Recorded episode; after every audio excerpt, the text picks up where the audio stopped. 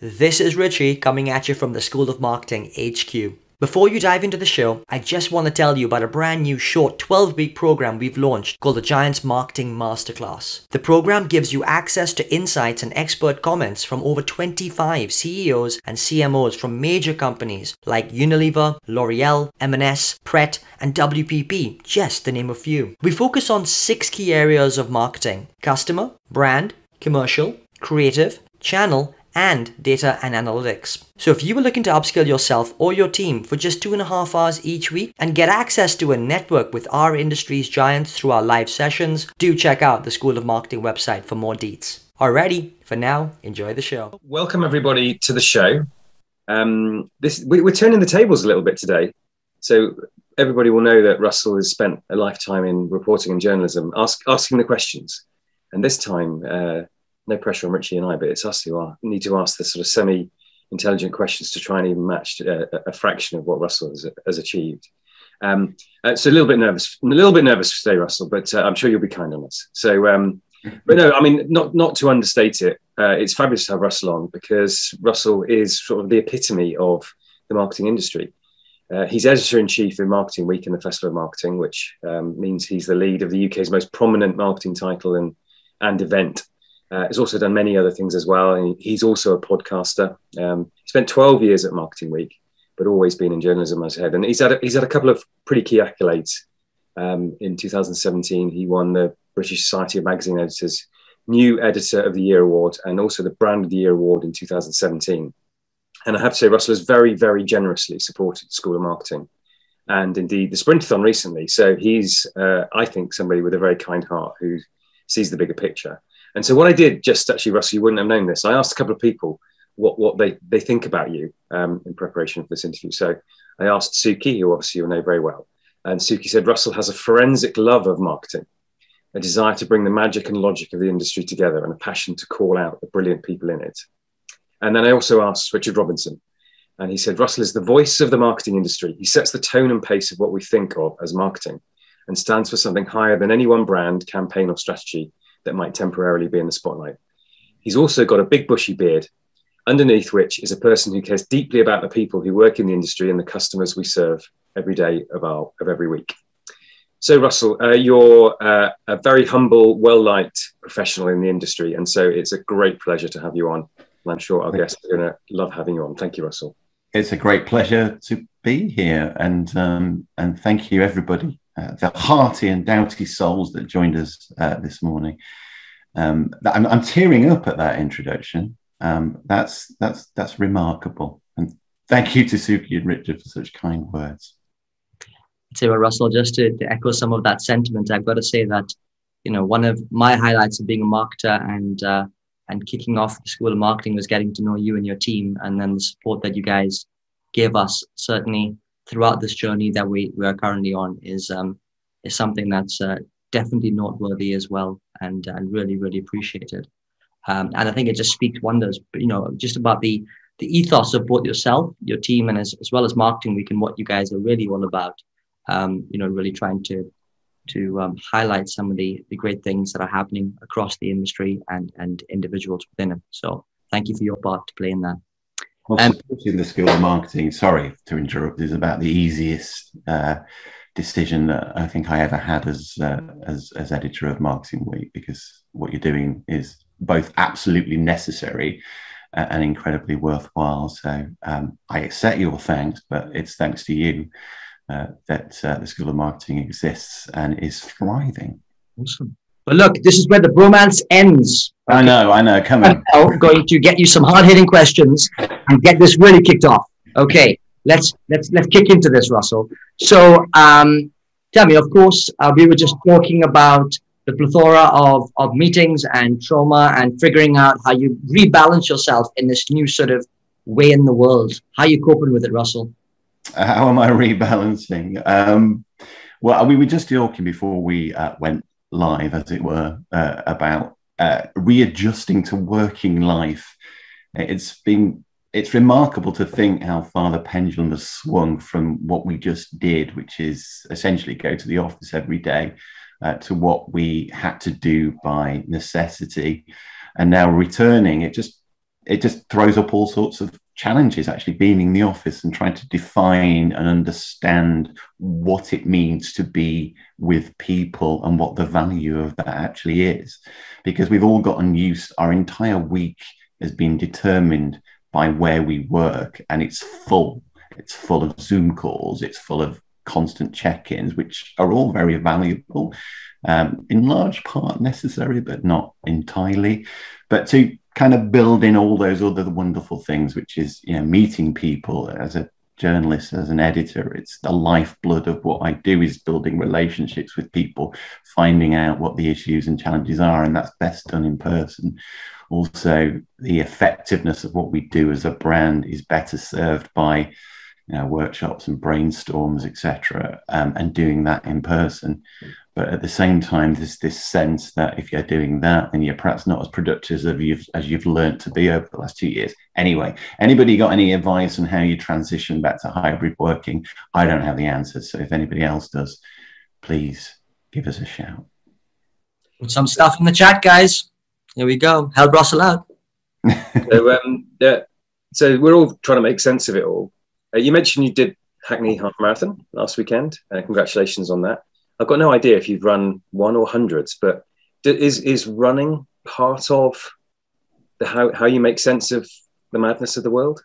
um, I suppose so. Actually, no. Running. I, listen, I'm, I'm about the least qualified person to give you a, a, the lowdown on the the virtues and values of of, of running. Um, a lot of the time when I'm running, I'm just concentrating on well getting through and getting home um, I'm not, you know, I'm a man in his late 40s. I'm not particularly um, uh, sprightly, shall we say. But it is one of those things that clears the mind. Um, it does empty uh, to a degree and perhaps gives you a greater sense of clarity um, over any challenges or issues or whether or not you're going to make this for dinner or not. So it does help, actually.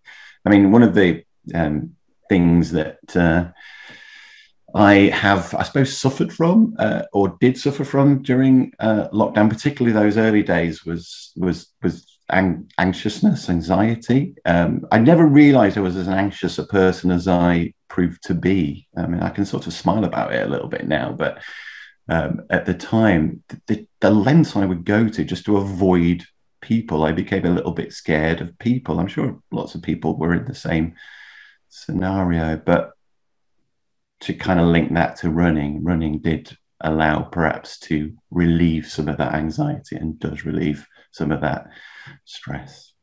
Yeah, thanks. Um, just to say, Russell, I don't know if you've read it already, but I, am a bit of a runner, but again, no great shakes. But there's a book called Born to Run, which you may have come across, which is which talks about our evolutionary biology and why we are literally born to run. Um, but also, you know, there's sort of the, the then side of it all. But um, you know, um, appreciate you talking openly about anxiety because I think it's, it's true. You know, we've all been through a lot of a, a roller coaster. But um, back back to you, Richie. Hey, no, not at all. I'm just, just picking up on uh, what Keith says. So getting through and getting home is a good metaphor for all challenges. um, Russell, what, what, your, what was your journey into journalism? Uh, mm, my journey into journalism. Um, it was a late entry into journalism. I, I, I didn't actually become a journalist until my early 30s. Um, I suppose my journey began when I was, uh, I suppose, in my teens uh, in terms of journalism. Journalism, you know, when, when you're asked, what do you want to do when you grow up? Uh, my answer was, I wanted to be a journalist. And that was born from an obsession with magazines when I was younger. I brought props. Can I just show you some of them? It's magazines like this Hey. a 1985 issue of, uh, of Smash Hits, and then latterly uh, NME with the Stone Roses on the front cover yeah. there from 1989. Um, now, I was obsessed by the writers in those, as well as the artists that they were featuring, but the writing and the style and this sense of, you know, that, that journalists could get to the heart of the matter, etc. So I did want to become a journalist, but then you know, late teens happened. Um, I had a little bit too good a time, I think, perhaps when I was doing my A levels. I kind of drifted through the majority of my 20s. I didn't become a journalist, is what I'm telling you. I did all sorts of things that I wouldn't even garland by calling them a career.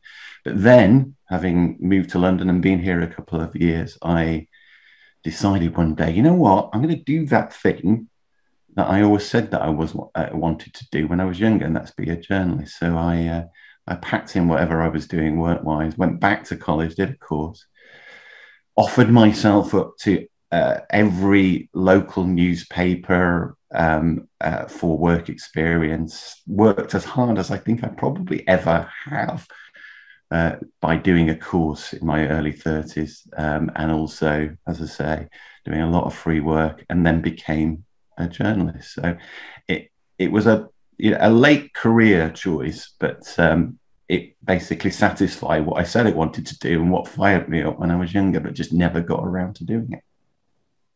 Lovely story, and, and it's a great um, representation of how many people fall into their jobs, not least in the marketing industry. That for many is a is of course a, a happy accident. Um, so, so Russell, um, it's ha- very many times before lockdown Oh, by the way, you've absolutely nailed it in terms of the best props that any guest has ever bought. Yeah. oh, I have more.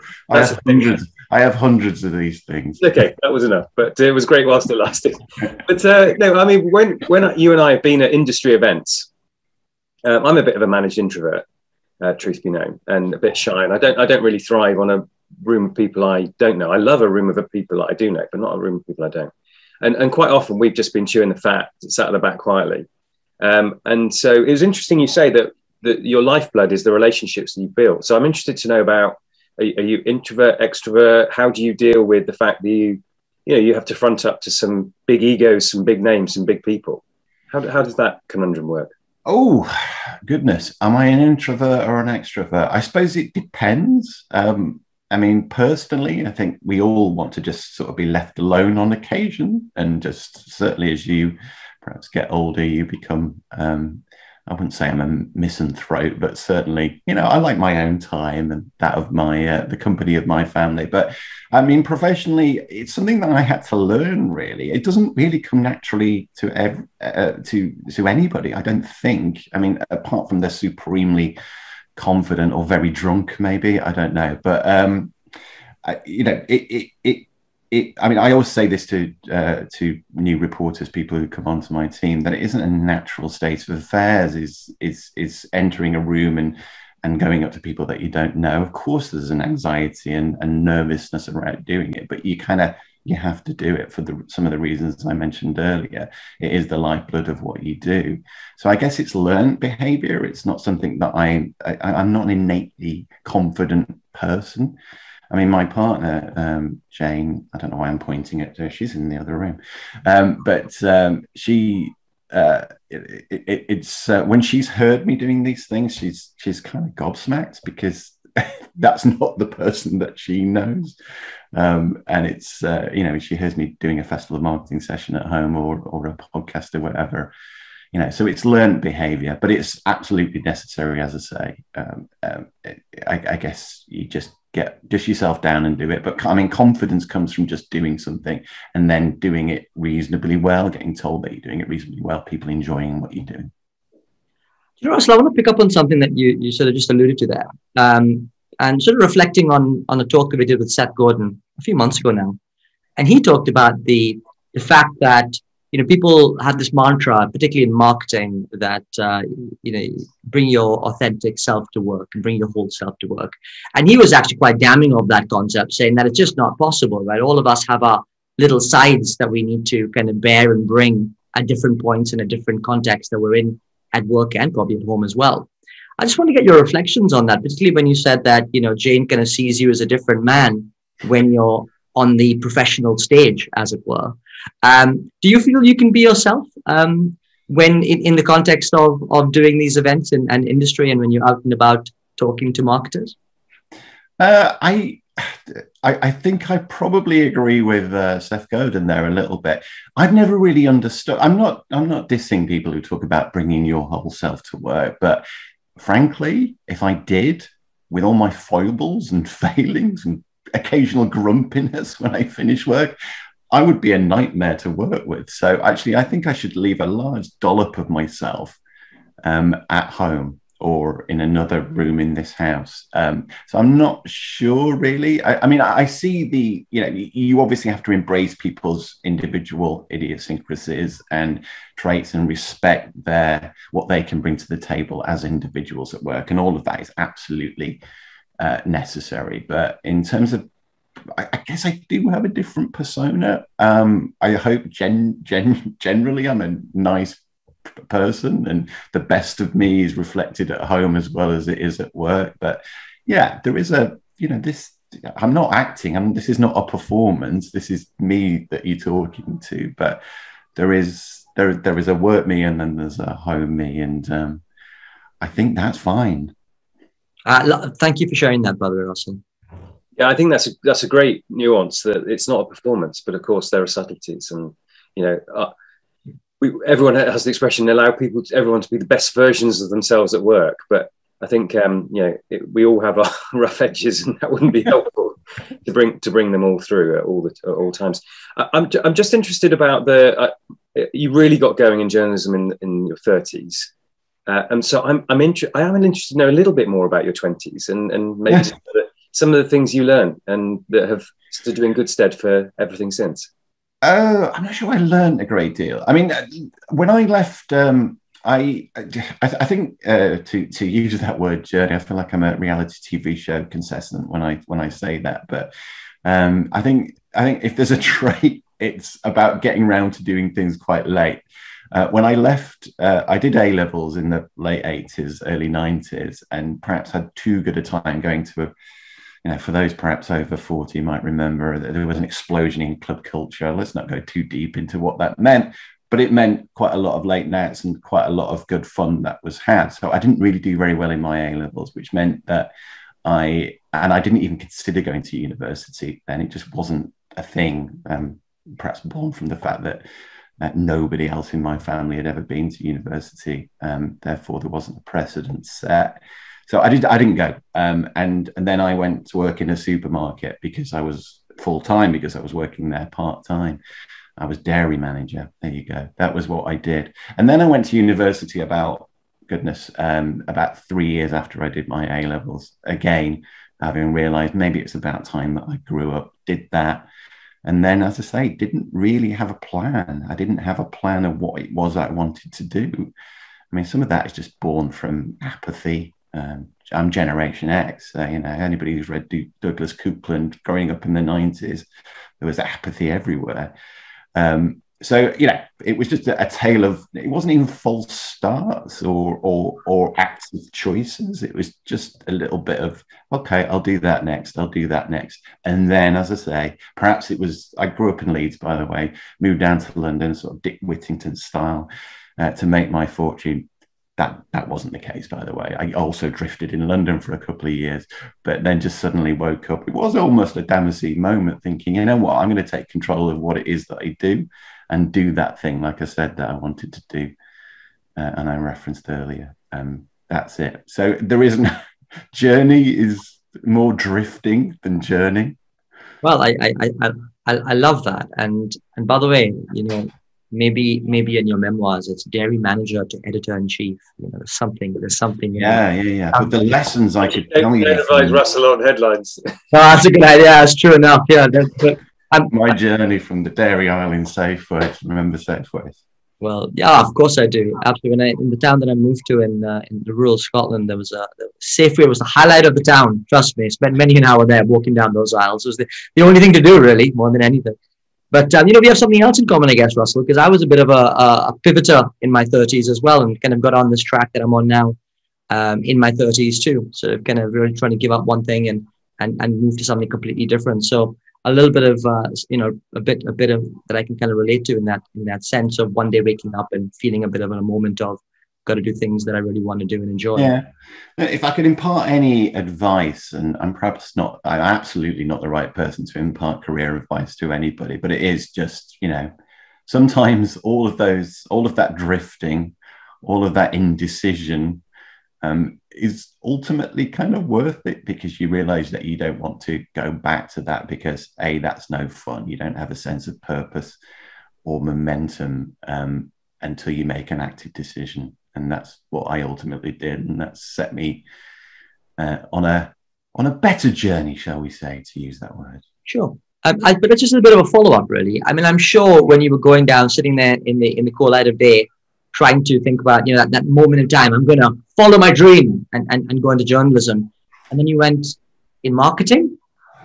I mean clearly how did that then happen right? Like journalism i get you know it, it feels like to me working for the new york financial times seems like an obvious an obvious gig but then marketing how did that happen oh man there's going to be a pattern here isn't there um because the way i'm going about to uh, li- listen if i if I'd have had my choice, or and it had still been going or a, a, an actual thing, I would have probably gone and worked for Smash Hits or maybe even NME. But at, at New York Times, it's not like I could have decided I was going to go work for the New York Times, Richie. I have some skills, but I'm never going to be uh, able to say confidently that uh, I have enough about me as a journalist to go work for the New York Times. But bless you for saying it. Um, but uh, I've said I've mentioned sort of drifting into things a couple of times, and I'm afraid that is the case with Marketing Week as well. Not quite, perhaps, but um, li- listen, I started my uh, uh, paid journalism career um, uh, as in the in the noughties, um, and then as everybody watching will uh, remember, there was a financial crash in 2008, 2009, and the world uh, spun out of control, and lots of people were made redundant, including myself. So I was working for a title at Centaur, which publishes Marketing Week, um, called mad.co.uk. Some people might remember it. It was an early online only marketing, advertising, uh, and design brand. Anyway, I was made redundant from that. That that that went and was folded. Um, so I needed a job, and um, I uh, I applied for a job at Marketing Week, got given the job at Marketing Week, but decided that I didn't want that job at Marketing Week. Um, I'm not quite sure why. Um, so I went off to work for a travel uh, magazine called Travel Trade Gazette.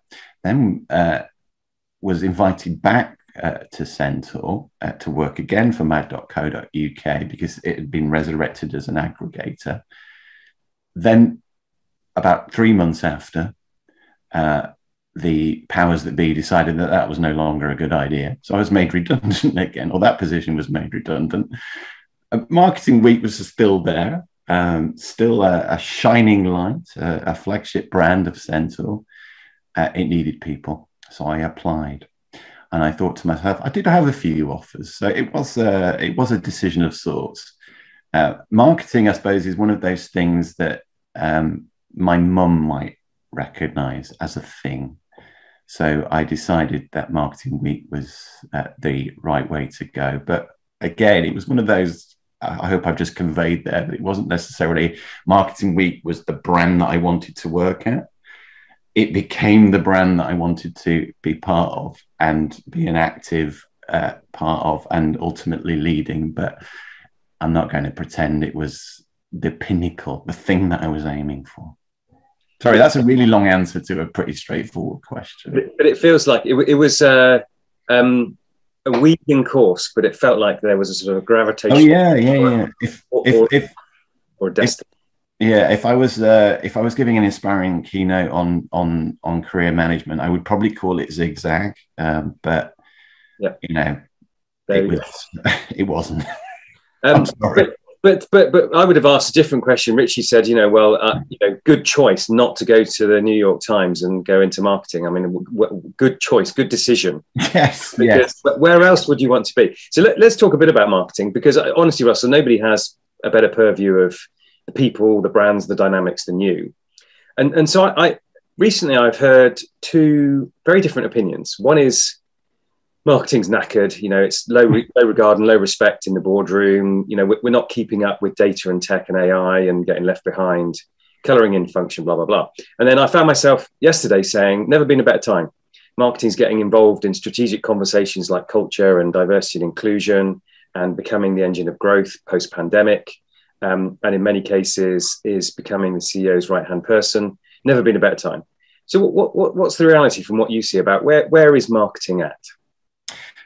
Oh, if I can sit a little bit on the fence, I think the answer is yes, or, or both things are a, a little bit right. Um, I think the one thing that has pervaded my time at Marketing Week is exactly as you described at the beginning, uh, Mark, is this sense that it's a sense of foreboding. It's a sense of you know uh, people staring at their uh, staring at their neighbors, saying marketing's impact and influence is, is just no longer what it actually uh, was. And I think that to a degree, uh, in large part, is actually true. I think one of the biggest issues in marketing right now is trust. I don't mean trust uh, in the way uh, trust from a, a, consumer perspective, although that's an issue. It's trust that people like CFOs and CEOs have in marketing. I mean, correct me if I'm wrong, and it isn't the case with everybody, but I've seen enough reports. Uh, I've, I've spoken to enough people uh, to say that, uh, or to conclude that um, there isn't the same kind of level of uh, trust in what a marketer can do, and that's being uh, eroded over a, a large uh, over those 10 years. I think I think to a degree that's absolutely true. I mean, there's loads of different reasons for it.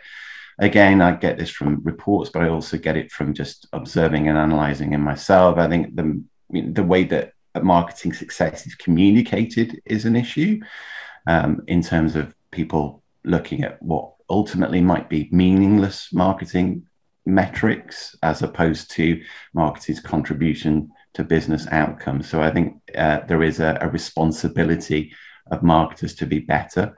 I think you know my colleague Mark Ritson talks a lot about the prominence of tactics over strategy and everything that's happened in my well 10, 12 years now in marketing at marketing week um, as as as sort of pointed towards that you know the uh, there's loads of ways and loads of new ways to execute. Uh, there's loads of new tactical toys and i think there's been a greater focus on that than strategy and that again has eroded confidence and also the ability or the sense of what marketing is in the boardroom and the sense of what marketers are uh, have the potential to be and do. So I think there's all, all sorts of contributing factors, but it does come down to trust. Um, now, to sort of give some kind of fillip, it's early morning. I think you're right. I think the thing is, marketers, I think, need confidence. Uh, they need to address some of those issues, but they need to have confidence because the power to transform, particularly, you know, right now, when nobody had any sense, well, about uh, two years ago, 18 months ago, when nobody really had a sense of precedence and a barometer um, and any blooming clue what was actually going on, marketing was really well placed, uh, both to be attuned to customer sentiment, but also to lead the recovery. I mean, there's no function that you know is responsible for behavior change. It has to be across macroeconomic factors um, is able to uh, discover um, in, a way that marketing can and the skills that marketers have around curiosity and empathy. So it is a moment in time here, but I think marketers perhaps need to realize that and have the confidence to know what they're capable of, because otherwise, all of those other factors are going to you know, I just, I've just sort of meant that marketing is defined. I mean, not everywhere. I have to stress, not everywhere.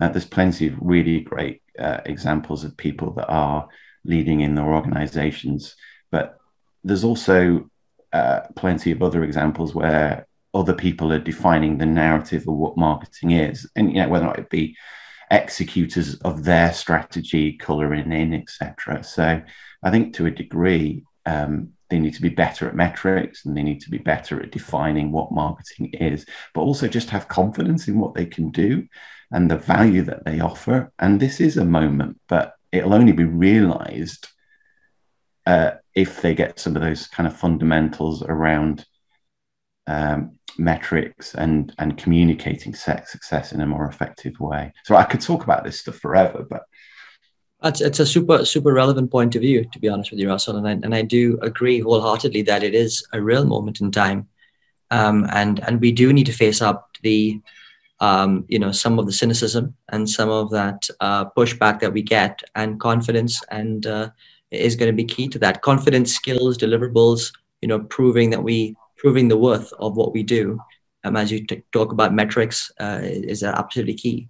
Um, mm. On a bit of a related note, Richard Brown asks a great question here. So, do you think it's good for marketing that we now have these oracles like Ritson, Sharp, Gary Vee, uh, Les Binet, um, Bob Hoffman, etc., etc.?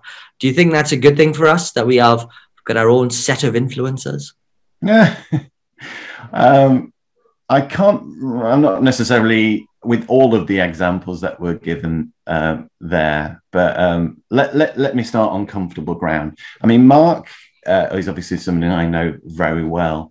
Um, Mark, in many ways, is the uh, embodiment of uh, a lot of what we try to do at Marketing Week. I mean, we are a, a, a magazine that is ultimately there to help people become more influential and more impactful. And I guess we do that in two ways. We we uh, we celebrate success and we analyze what good looks like, and we also uh, critically analyze uh, bad practice and what's going wrong.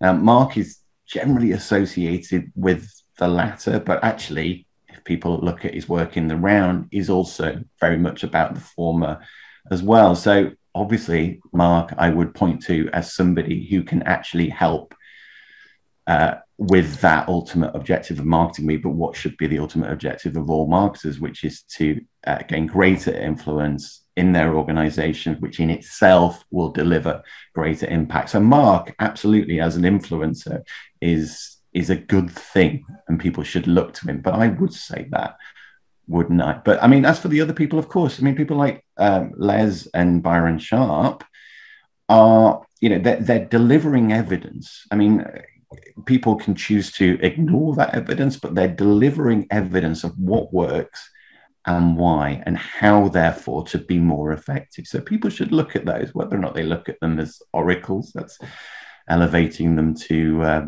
to, to to a higher degree, but um, as help, you know, because they're doing the work that enables people to look and find out what works and what doesn't. So you should absolutely look at people like that.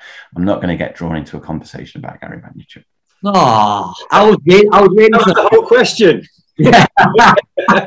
oh, listen, I don't I don't know Gary Vaynerchuk. A lot of my opinion on Gary Vaynerchuk is sort of uh, delivered by others. I mean, everybody uh, uh, watching will probably be aware of what Mark said about him. Um, I, I, do remember, though. Sorry, I said I wasn't going to get drawn, but I, I, I, never heard of Gary Vaynerchuk, but I heard him speak at a conference, goodness, ages ago. Um, I think I was just reporting then, and um, uh, he came on and he was. I'm not going to swear because it's early, um, but you know he was all bluster. Uh, this is that, this is that, blah blah blah, and he was so confident. Talking about confident earlier on, that I was scribbling down notes, thinking this guy is great. I then went back um, uh, to uh, to transcribe uh, what he said, and I could not find a news line. I'm going to leave it at that. Yeah, there you go. We we we uh, we can read between those lines uh, all the way there, Russell. Thank you. So, uh, um, you, you mentioned Mark, uh, and I think Mark, it, it, he's still a practitioner. He still he still consults. He's still involved. He still loves the craft, and so I think he talks with substance and experience. But he he also is fun. He's, he mm. must be fun to work with. And so, on, on the point of fun, do you think marketing is through your the, the years that you've been watching over it. More, more fun or less fun to be in as a profession? Goodness. Um, again, I suppose uh, as an outside looking in, I mean, I'm, I'm kind of, you know, as, as I think I probably illustrate, I'm not a practitioner. Um, but I suppose it is more fun, um, although that has to be qualified, I think. Um, there's so, not necessarily within my lifetime, but but uh, I think the influence of uh, some of the great technological advancements and uh, innovations have come and come to fruition in marketing uh, during my time. And I suppose I'm looking at things like um, the iPhone, Facebook, Instagram, those shiny tools of execution that have really come to the fore. And that provides all sorts of opportunities to reach and engage. So there is more at the disposal of marketers. Of course, it has to be overseen by good strategic sense, but there is more opportunity to reach and engage. Whether or not that's fun, I don't know. It depends how you get your kicks, I suppose.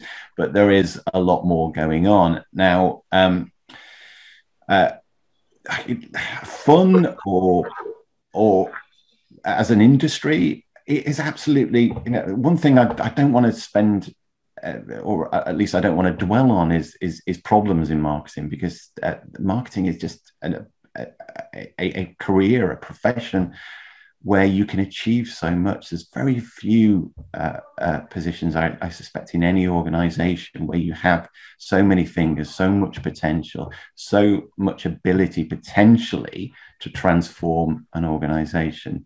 And that should never, I don't know whether or not it's more fun or more possible now, but it's certainly um, something that people should remember always. Russell, we've um, we've talked pretty much about sort of almost half your role at Centaur because clearly uh, you head up Marketing Week, but also the Festival of Marketing. So for those who are the uninitiated, it is pretty much like the Oscars of the marketing industry that happens uh, pretty annually, and it's and it's an amazing marketing get together event over a couple of days where it really is the who's who that comes together um, to share insight, knowledge, and I'm sure be recognized. Um, but clearly, that hasn't happened in a face to face way over the last couple of years. Now, what I want to get your take. What's the future of in person events? Oh, goodness. Um, I think there is definitely a future, absolutely, uh, because there is various things. I mean, I only took on the Festival of Marketing um, just after the pandemic. So I've only realized festival in digital form. Um, so I think the nuts and bolts of, of, of how to put on a good event aren't particularly different from a content perspective, but the delivery of it is obviously massively uh, different. So there is absolutely a future. I think um, there are various things that we've all realized, and I'm sure you two um, have experienced this as well, that you cannot do or replicate in person. Um, I, I, suppose, in, to some degree, it calls back to what we were talking about earlier about working in the office. You have to take advantage of that space, though. You have to realize the possibility and the potential of being in a room with people. Um, so I think there is a there is a, obviously a future, and people will go back to it. There's also a future for festival in digital form alongside that, as complementary as a continuing drumbeat, and we're looking at that right now. Um, but absolutely in person, and it comes down to yes, uh, the opportunity to gather with peers, uh, the opportunity to share uh, that experience with other people. Um, and as I say, I think you can perhaps be a little cleverer when we do return um, in full to uh, live in person events, a little bit cleverer about what you, as I say, use that opportunity for. Um, it, events uh, in person were quite tran- transactional, quite um, two way. You know, you, there was a, a, a, session on stage and people watched it and then they moved on to the next one. Maybe there is something more that you can do while you have people's attention. Um, and uh, I think that needs to be explored as well. Thanks. Thank you. Yeah, it's, it's dynamic, isn't it? As you say, I think we're, we're still learning. Um, it's 8.40, uh, so uh, we're nearly out of time, but time for one last question. From all your wealth of experience through your life's journey and indeed not in the marketing world, as, as people are trying to figure out their careers, particularly people trying to get into the industry or at the beginning, what, what would your advice be, Russell, in terms of how people think about planning their career journeys? Well, I suppose as I've uh, illustrated perfectly, I think a plan might be a, a good idea um, as opposed to just drifting from a rather nomadic career existence. Um, so I think absolutely. Um, uh, I, I, think if I'm thinking, well, twofold, and I, I think the advice would probably be uh, the, the same. If you're thinking about a particular career or a career path, is throw yourself into it. As I said, I came to journalism late and perhaps that helped me. Um, but what it did do is is focus my mind, and I and I did everything that I possibly could to understand what was required of me, to understand what I could offer people, and that just came yes from hard work, but also just uh, learning its context as well. Um, and I think that's for marketers as well. Understand um, understand what you can offer, uh, and understand the industry um, uh, that will help you in your path. Um, so, in the interest of time, I won't. Uh, I won't extend on that, but just uh, yeah, have a plan, but also just kind of throw yourself in, in into it. Understand what you can offer, but also what it can offer you as well. Awesome, Russell. Well, look, let me try and do a job of summarizing some of the key themes that I've heard this morning. Um, so, and then I'll pass over to Mark for his closing remarks as well. First of all, absolute joy and pleasure to have you on, Russell. It really has been. Love sharing about your journey, and I've learned so much about you. In fact, um, more commonalities between us than I than I first ever envisaged. Um, besides the envy of that amazing beard that one day I aspire to have as well. So maybe get there. But look, uh, beyond that, let me just kind of um, highlight a few key things. The first thing I think, which was, you know, you talked about maybe have a plan but I actually think maybe not um, in many ways, because the way that what epitomizes your career is the ability to get to the heights of of chief editor of the largest trade magazine, uh, trade uh, publication in marketing, by not having a plan is actually pretty remarkable in itself. So there you go, right? Dairy manager to editor in chief, um, and, and and done so in, in a very short space of time post that pivot moment.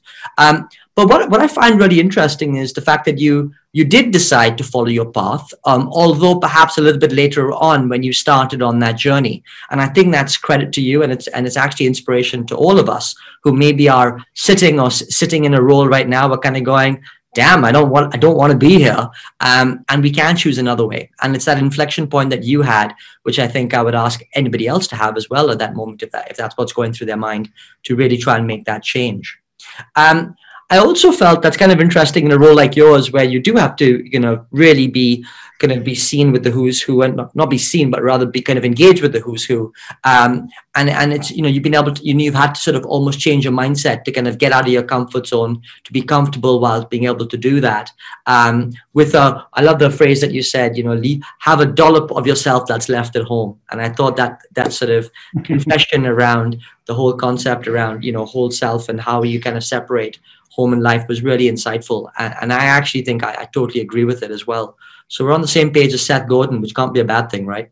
Um, you know, getting around uh, to do things later on, as we, we mentioned, um, you talked about marketing having some great potential as an industry as well. And I think that is, is absolutely true. There's no better space to make a massive impact. So all those, all those marketers who or, or, potential people who want to get into the industry, please try and do so. And I think I think Russell, your final piece around throwing yourself in with both feet, if it's something that you really want to achieve and get into, is really great advice for anybody who's looking to to come in and have a place within our space. So um, just once again, Russell, been an absolute pleasure, and uh, I'll pass over to Mark. Yeah, thank you, Russell. Um, first off, you you win the award for the um, best vocabulary um, I had to look up misanthrope.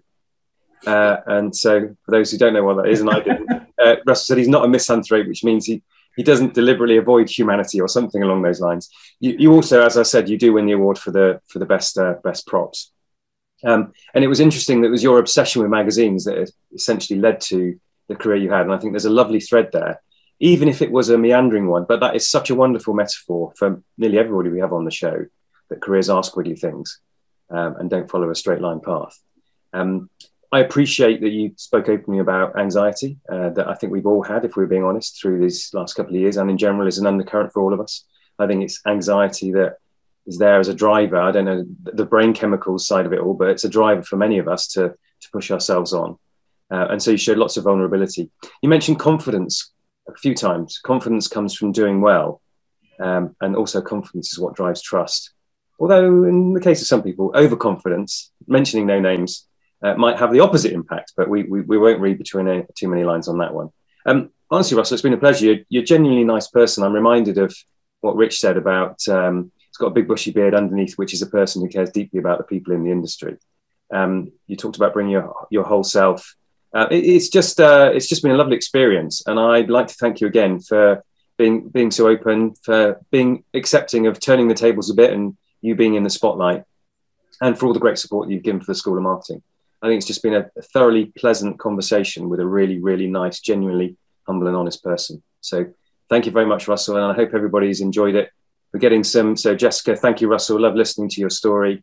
Um, Claire Foster, I have the last issue of Smash Hits, Treasure Possession. Oh, there you go. You could have a side conversation. Yeah, I'll, I'll get into t- uh, touch with Claire. We can compare. Um, we can compare back copies of Smash Hits. Yeah, no, it's uh, it's been brilliant to have you on, and so have a great weekend, and uh, thank you for your time, Russell. It's been much appreciated.